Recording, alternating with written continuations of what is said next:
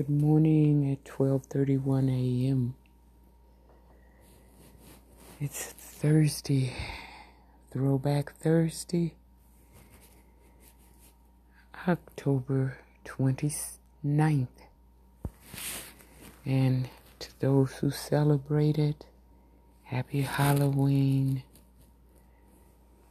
Our Dios los muertos.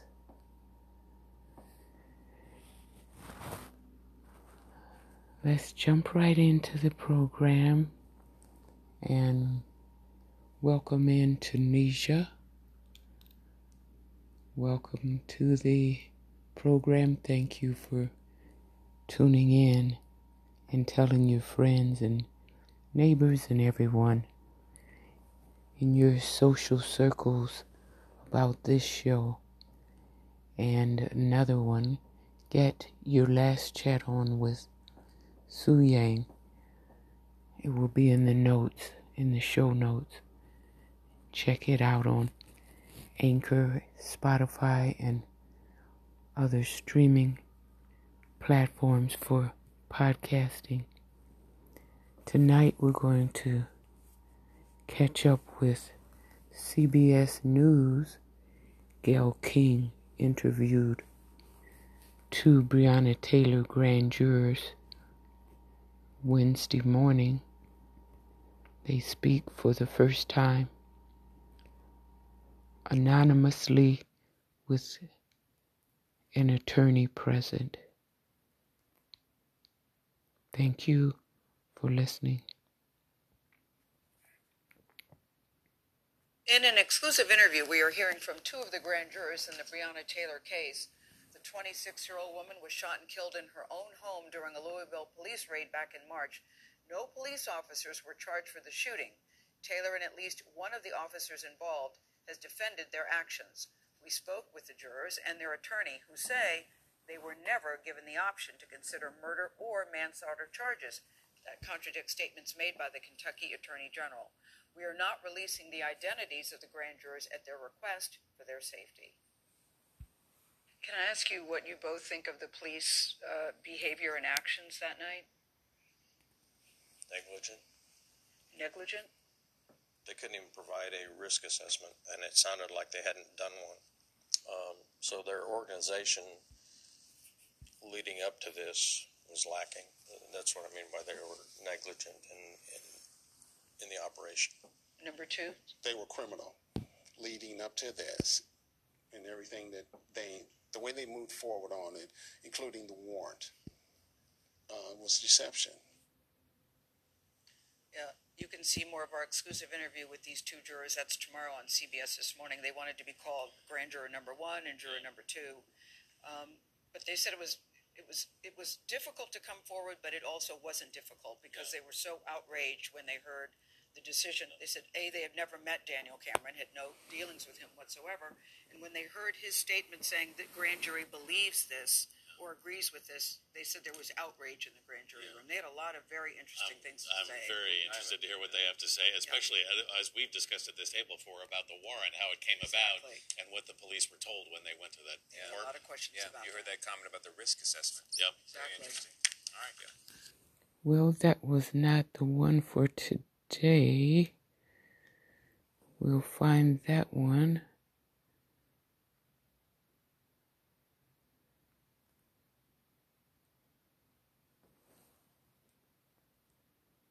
Stand by, we can pull it up. It's on the companion podcast.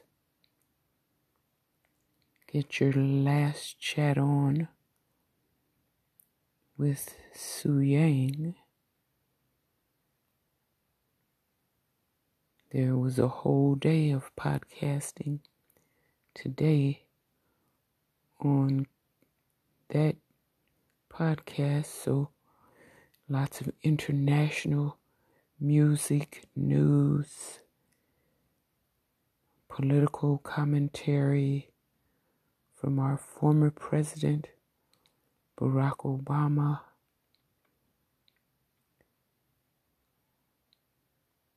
Current events, lots of good music, But let's now go to Breonna Taylor blockbuster. Taylor's death, and at least one of involved has defended their actions. The jurors told us authorities never presented them with the option to consider indicting officers on more serious charges for Taylor's death, which left them feeling frustrated, disgusted, and even betrayed. Now, we're not revealing their identities at their request for their safety. They didn't give us the charges up front when they gave us all of that testimony over 20 something hours, and then to say that these are the only charges that they're coming up with. It's like, well, what did we just sit through? And then to be told that we're not charging them with anything else, to me, it was a betrayal. So, when you all look, juror one and two, and you're told that the only thing you need to consider right now is wanton endangerment, did anyone say, hey, is, are there any other options here? Did anybody, did either of you say that? Almost the entire room. What was the answer that you were given? Basically, in a nutshell, they said there were other possible charges that we considered, but nothing that we could make stick. They never gave us the opportunity to deliberate on anything but the charges for Hinkelson. That was it. As a matter of fact, when they announced that those were the only charges, it was an uproar in that room. There was several more charges that could have gone forward on all of those officers, or at least the three shooters. Why is this so extraordinary, Kevin? Normally, the grand jurors are presented with the law and the charges so that they can listen to the facts with an open mind and apply those facts to the law, almost as a roadmap. What happened here? What happened here was it was done in the complete reverse. What stands out to you the most? From a legal perspective, it looked like they weren't following the grand jurors and they only wanted the grand jurors to follow them, which is contrary to the actual rule. Grand juror number one and number two say what prompted them to ultimately speak out was that press conference held by Kentucky Attorney General Daniel Cameron, which they insist falsely represented their position on potential indictments for the officers involved in Breonna Taylor's death.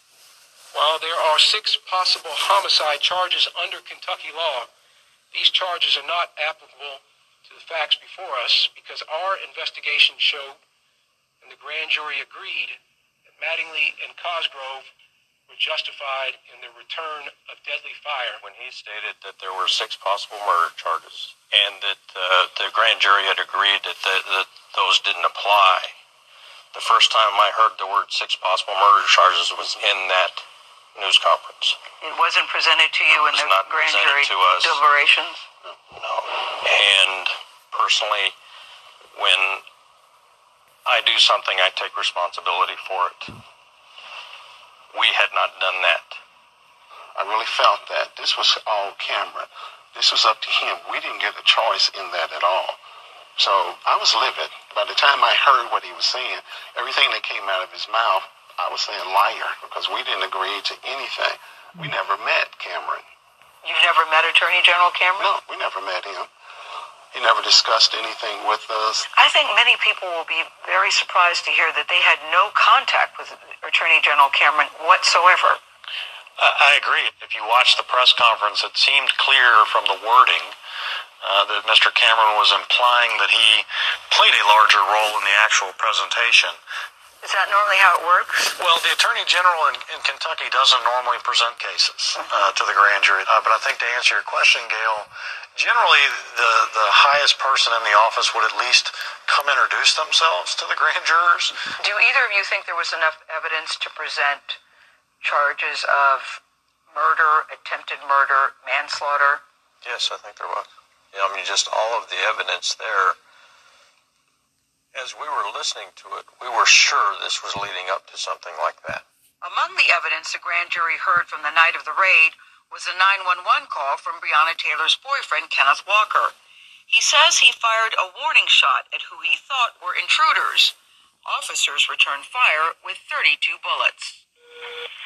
911 operator Harris, where is your emergency? Uh, I don't, I don't know what's happening. Somebody kicked in the door and shot my girlfriend. The thing that stood out to me when I was talking to him, he, he said, Why would I call 911 if I thought it was the police? That resonated with me because he didn't know who it was that was coming in. You know, he had no idea. You could hear the distress Everything about what he said was believable. It made sense all the way through. You found him credible? Yes. Totally believable. Did you find the police credible?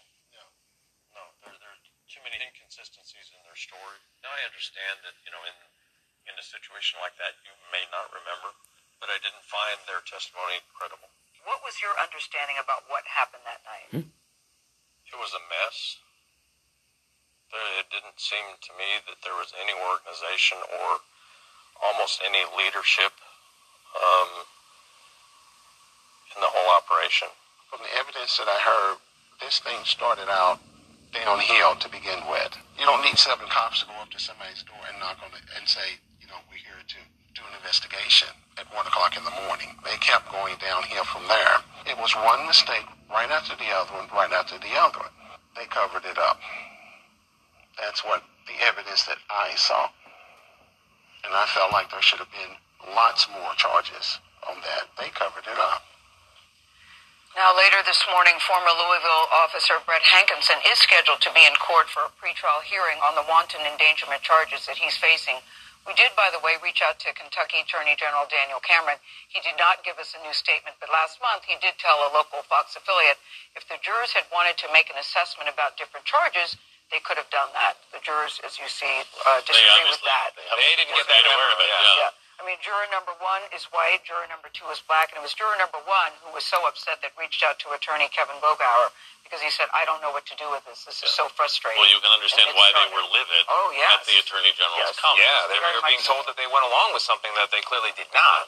And that's what upset them. It took them, they said, a minute, under two minutes to deliberate on the charges because all they had to consider were the wanton endangerment. We'll talk more with them at 8 o'clock about the toll that it's taking. But you can, you, you can obviously, see this is just two members of the grand Yes. jury, we should say, but they had a very different conclusion than But Anthony, I did ask, do you think other jurors feel this way? They said, look, we can't speak for other jurors, but there was an uproar in the room that Yeah. everybody was unanimous, unanimous in their anger about Yeah, the but, decision. well, we don't presume to speak for those other jurors Yeah. either, but we, it's very clear these jurors mm-hmm. were not represented in, the, in what the Attorney General said. Very interesting. Incredible interview. One of the officers at the scene, Brett Hankison, was fired and charged with wanton endangerment for shooting at the apartment next door. No one was hurt there. But no officers have been charged for Taylor's death, and at least one of the officers involved has defended their actions. The jurors told us authorities never presented them with the option to consider indicting officers on more serious charges for Taylor's death, which left them feeling frustrated, disgusted, and even betrayed. Now, we're not revealing their identities at their request for their safety. They didn't give us the charges up front when they gave us all of that testimony over 20 something hours and then to say that these are the only charges that they're coming up with. It's like, well, what did we just sit through? And then to be told that we're not charging them with anything else, to me, it was a betrayal. So, when you all look, juror one and two, and you're told that the only thing you need to consider right now is wanton endangerment, did anyone say, hey, is, are there any other options here? Did anybody, did either of you say that? Almost the entire room. What was the answer that you were given? Basically, in a nutshell, they said there were other possible charges that we considered, but nothing that we could make stick. They never gave us the opportunity to deliberate on anything but the charges for Hinkelson. That was it.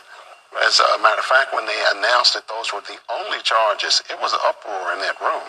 There was several more charges that could have gone forward on all of those officers, or at least the three shooters. Why is this so extraordinary, Kevin? Normally, the grand jurors are presented with the law and the charges so that they can listen to the facts with an open mind and apply those facts to the law, almost as a roadmap. What happened here? What happened here was it was done in the complete reverse. What stands out to you the most? From a legal perspective, it looked like they weren't following the grand jurors, and they only wanted the grand jurors to follow them, which is contrary to the actual rule. Grand juror number one and number two say what prompted them to ultimately speak out was that press conference held by Kentucky Attorney General Daniel Cameron, which they insist falsely represented their position on potential indictments for the officers involved in Breonna Taylor's death. While there are six possible homicide charges under Kentucky law, these charges are not applicable to the facts before us because our investigation showed, and the grand jury agreed that Mattingly and Cosgrove were justified in the return of deadly fire. When he stated that there were six possible murder charges and that uh, the grand jury had agreed that, that, that those didn't apply, the first time I heard the word six possible murder charges was in that news conference. It wasn't presented to you in the not grand presented jury to us. deliberations? No. And personally, when I do something, I take responsibility for it. We had not done that. I really felt that. This was all Cameron. This was up to him. We didn't get a choice in that at all. So I was livid. By the time I heard what he was saying, everything that came out of his mouth, I was saying liar because we didn't agree to anything. We never met Cameron. You've never met Attorney General Cameron? No, we never met him. He never discussed anything with us. I think many people will be very surprised to hear that they had no contact with Attorney General Cameron whatsoever.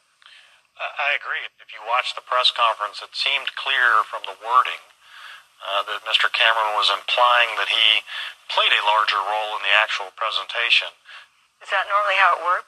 Well, the Attorney General in, in Kentucky doesn't normally present cases uh, to the grand jury. Uh, but I think to answer your question, Gayle, generally the, the highest person in the office would at least come introduce themselves to the grand jurors. Do either of you think there was enough evidence to present charges of murder, attempted murder, manslaughter? Yes, I think there was. Yeah, I mean, just all of the evidence there. As we were listening to it, we were sure this was leading up to something like that. Among the evidence the grand jury heard from the night of the raid was a 911 call from Breonna Taylor's boyfriend, Kenneth Walker. He says he fired a warning shot at who he thought were intruders. Officers returned fire with 32 bullets. 911 operator Harris, where is their emergency? Uh, I don't, I don't know what's happening. Somebody kicked in the door inside my girlfriend. The thing that stood out to me when I was talking to him, he, he said, Why would I call 911 if I thought it was the police? That resonated with me because he didn't know who it was that was coming in. You know, he had no idea. You could hear the distress. Everything about what he said was believable. It made sense all the way through. You found him credible? Yes. Uh, totally believable. Did you find the police credible? No. No, there are too many inconsistencies in their story. Now I understand that you know in in a situation like that you may not remember, but I didn't find their testimony credible. What was your understanding about what happened that night? It was a mess. There, it didn't seem to me that there was any organization or almost any leadership um, in the whole operation. From the evidence that I heard, this thing started out downhill to begin with. You don't need seven cops to go up to somebody's door and knock on it and say, you know, we're here to do an investigation at one o'clock in the morning. They kept going downhill from there. It was one mistake right after the other one, right after the other one. They covered it up. That's what the evidence that I saw. And I felt like there should have been lots more charges on that. They covered it up. Now, later this morning, former Louisville officer Brett Hankison is scheduled to be in court for a pretrial hearing on the wanton endangerment charges that he's facing. We did, by the way, reach out to Kentucky Attorney General Daniel Cameron. He did not give us a new statement, but last month he did tell a local Fox affiliate if the jurors had wanted to make an assessment about different charges, they could have done that. The jurors, as you see, uh, disagree with that. They, they didn't get that aware of it. Yeah. Yeah. I mean, juror number one is white, juror number two is black, and it was juror number one who was so upset that reached out to attorney Kevin Glogower because he said, I don't know what to do with this. This is so frustrating. Well, you can understand And it's why they were livid Oh, yes. at the attorney general's Yes. comments. Yeah, they Very were being told that they went along with something that they clearly did not.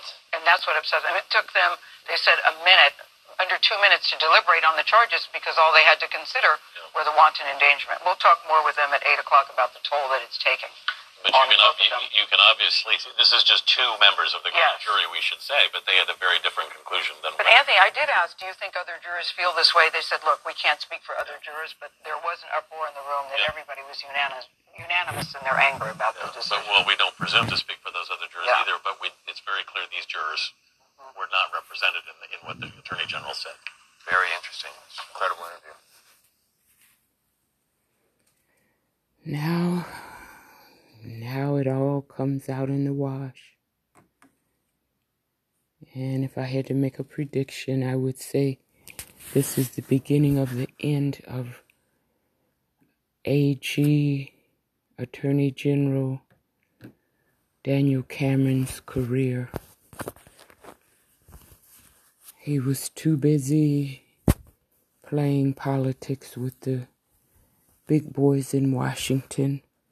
He didn't have time for the people in Kentucky. He threw Breonna Taylor's family under the bus.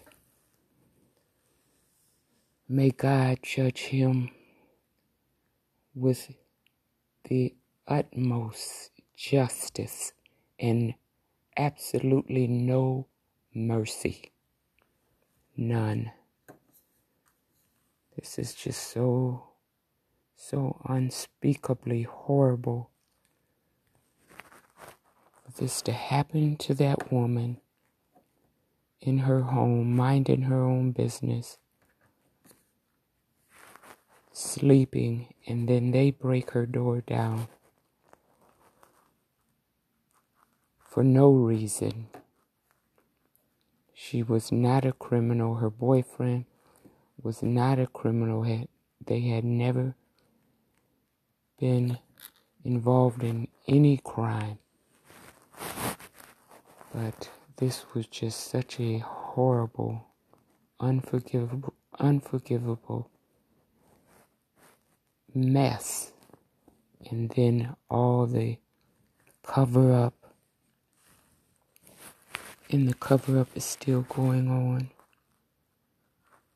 Whew. Well, um, I think we listened to both parts. Gayle King of CBS did a two over two days, and I think we covered all of it. But it will come up in the again. This is far from over. It is not over, so there will be more on this show and on the companion show. There are many, many stories, many episodes about the Breonna Taylor shooting on the other companion show. Get your last chat on with Su Yang if you're interested and you want to know the background and why there's so many people upset over this. The stories are already posted if you want to read them. Okay, thank you for listening. Thank you for tuning in. And salams to all the people in Tunisia. And I really enjoyed your your imam um, what is his name? In the mosque in the masjid the big big beautiful masjid in um, where is it? Somewhere in Tunisia. Oh it's, it's about 12:58 in the morning and I've been podcasting for well over 12 hours now so I can't recall the name of the imam but it will come to me. And um, I really enjoyed listening to the uh, prayers from the Tunisian mosque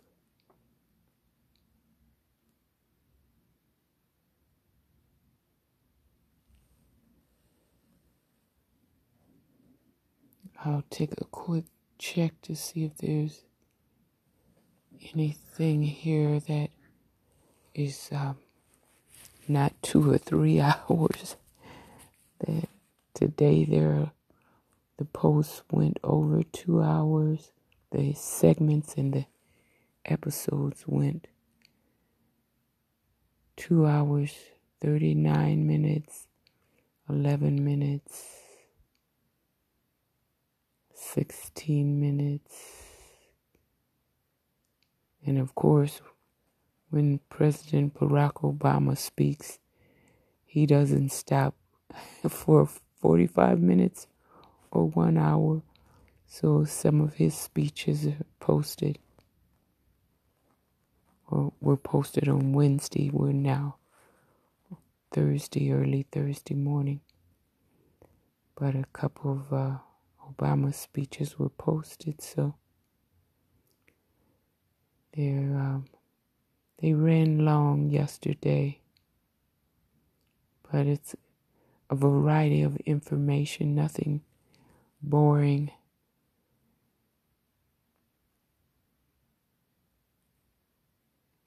We don't repeat the same information unless it's uh, something newsworthy like the Breonna Taylor matter and some of the other people. So many people have been gunned down by the police. It just uh, seems to be a continual loop all week, every, almost every day. So that lets you know there's too much corruption in the police departments in this in this country because there's no other explanation. No other explanation for them to just target African Americans, mostly African American men. And again, like I stated on the other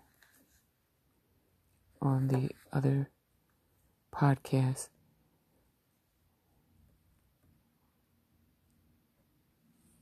most of us are grateful, thankful for our police officers because, yes, we pay their salary, but we appreciate their dedication, loyalty, and the service that they provide to our communities. But it's time to take out all the excuses of the past, all set that aside. Take away all the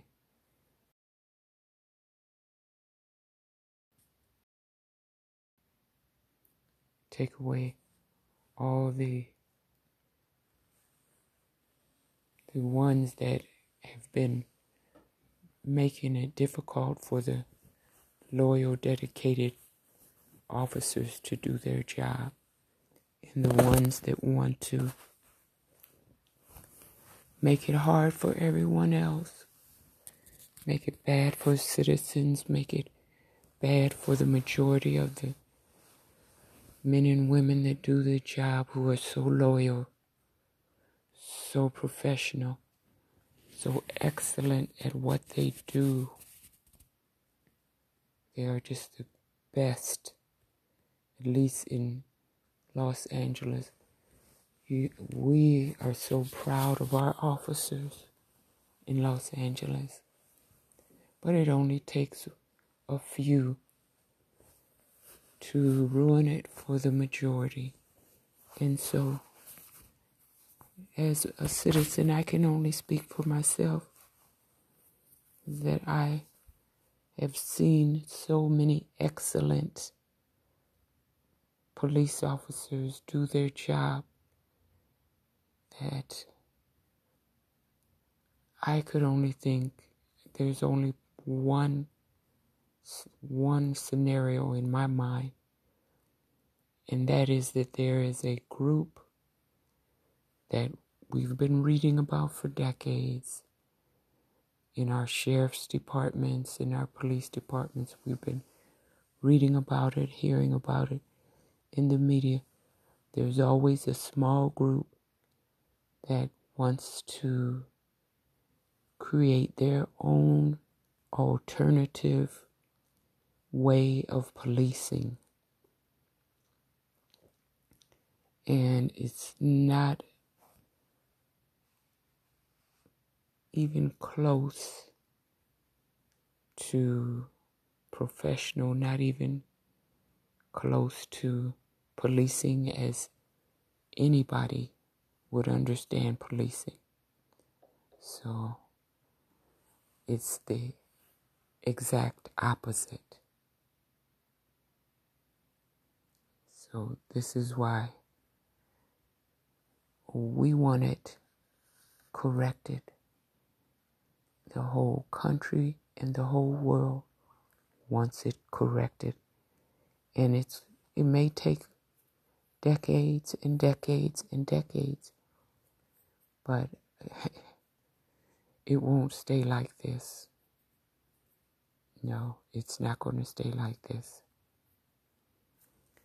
Okay, thank you for listening. I um oh yes, Imam Muttalib Achoura Achoura. I believe that's the name of the Imam that does uh, prayers in Tunisia. Yes, I listen on the internet, on the YouTube channel. I listened for, oh, several years.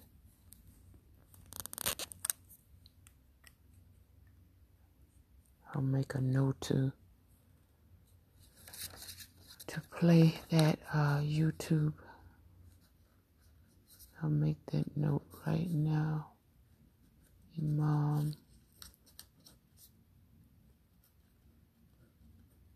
Muttalib Ibn Achoura. A C H O U R A. And Muttalib is M U T T A L I B. I'm missing part of the Imam's name, but I believe it's, uh, I'm not sure. I don't want to guess, but I'm sure Muttalib Ibn Achoura is in there.